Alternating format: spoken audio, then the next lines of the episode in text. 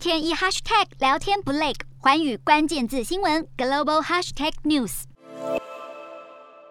That means no ship that sails under the Russian flag or that is owned or operated by a Russian interest will be allowed to dock in a United States port or access our shores. 俄罗斯肆虐乌克兰多座大城，让无国难民流离失所。这样的惨况让欧美国家看不下去，纷纷谴责并制裁俄罗斯。如今，美国跟进欧盟宣布禁止俄罗斯船只停靠美国港口。拜登强调，这是美国与盟友共同采取的又一个关键制裁，等于不让俄罗斯继续享受以前从国际经济体系中的获益。另外，联合国。教科文组织高层消息人士表示，原定六月由俄罗斯主办的联合国教科文组织世界遗产委员会会议将无限期延后。而全球交易量最大的加密货币交易平台币安表示，鉴于欧盟对俄罗斯实施的最新制裁，将暂停对加密货币资产超过一万欧元（大约新台币三十一万八千八百九十二元）的俄罗斯客户提供服务。欧盟四月稍早对俄罗斯祭出第五轮制裁措施，锁定加密货币钱包、银行汇率和信托，防止俄罗斯人将资金。转到海外，因此为了避免惹祸上身，必然遵循欧盟的制裁，同时也表示受欧盟制裁措施影响的账户将被列入只能提领的清单当中，不能存入或是进行交易。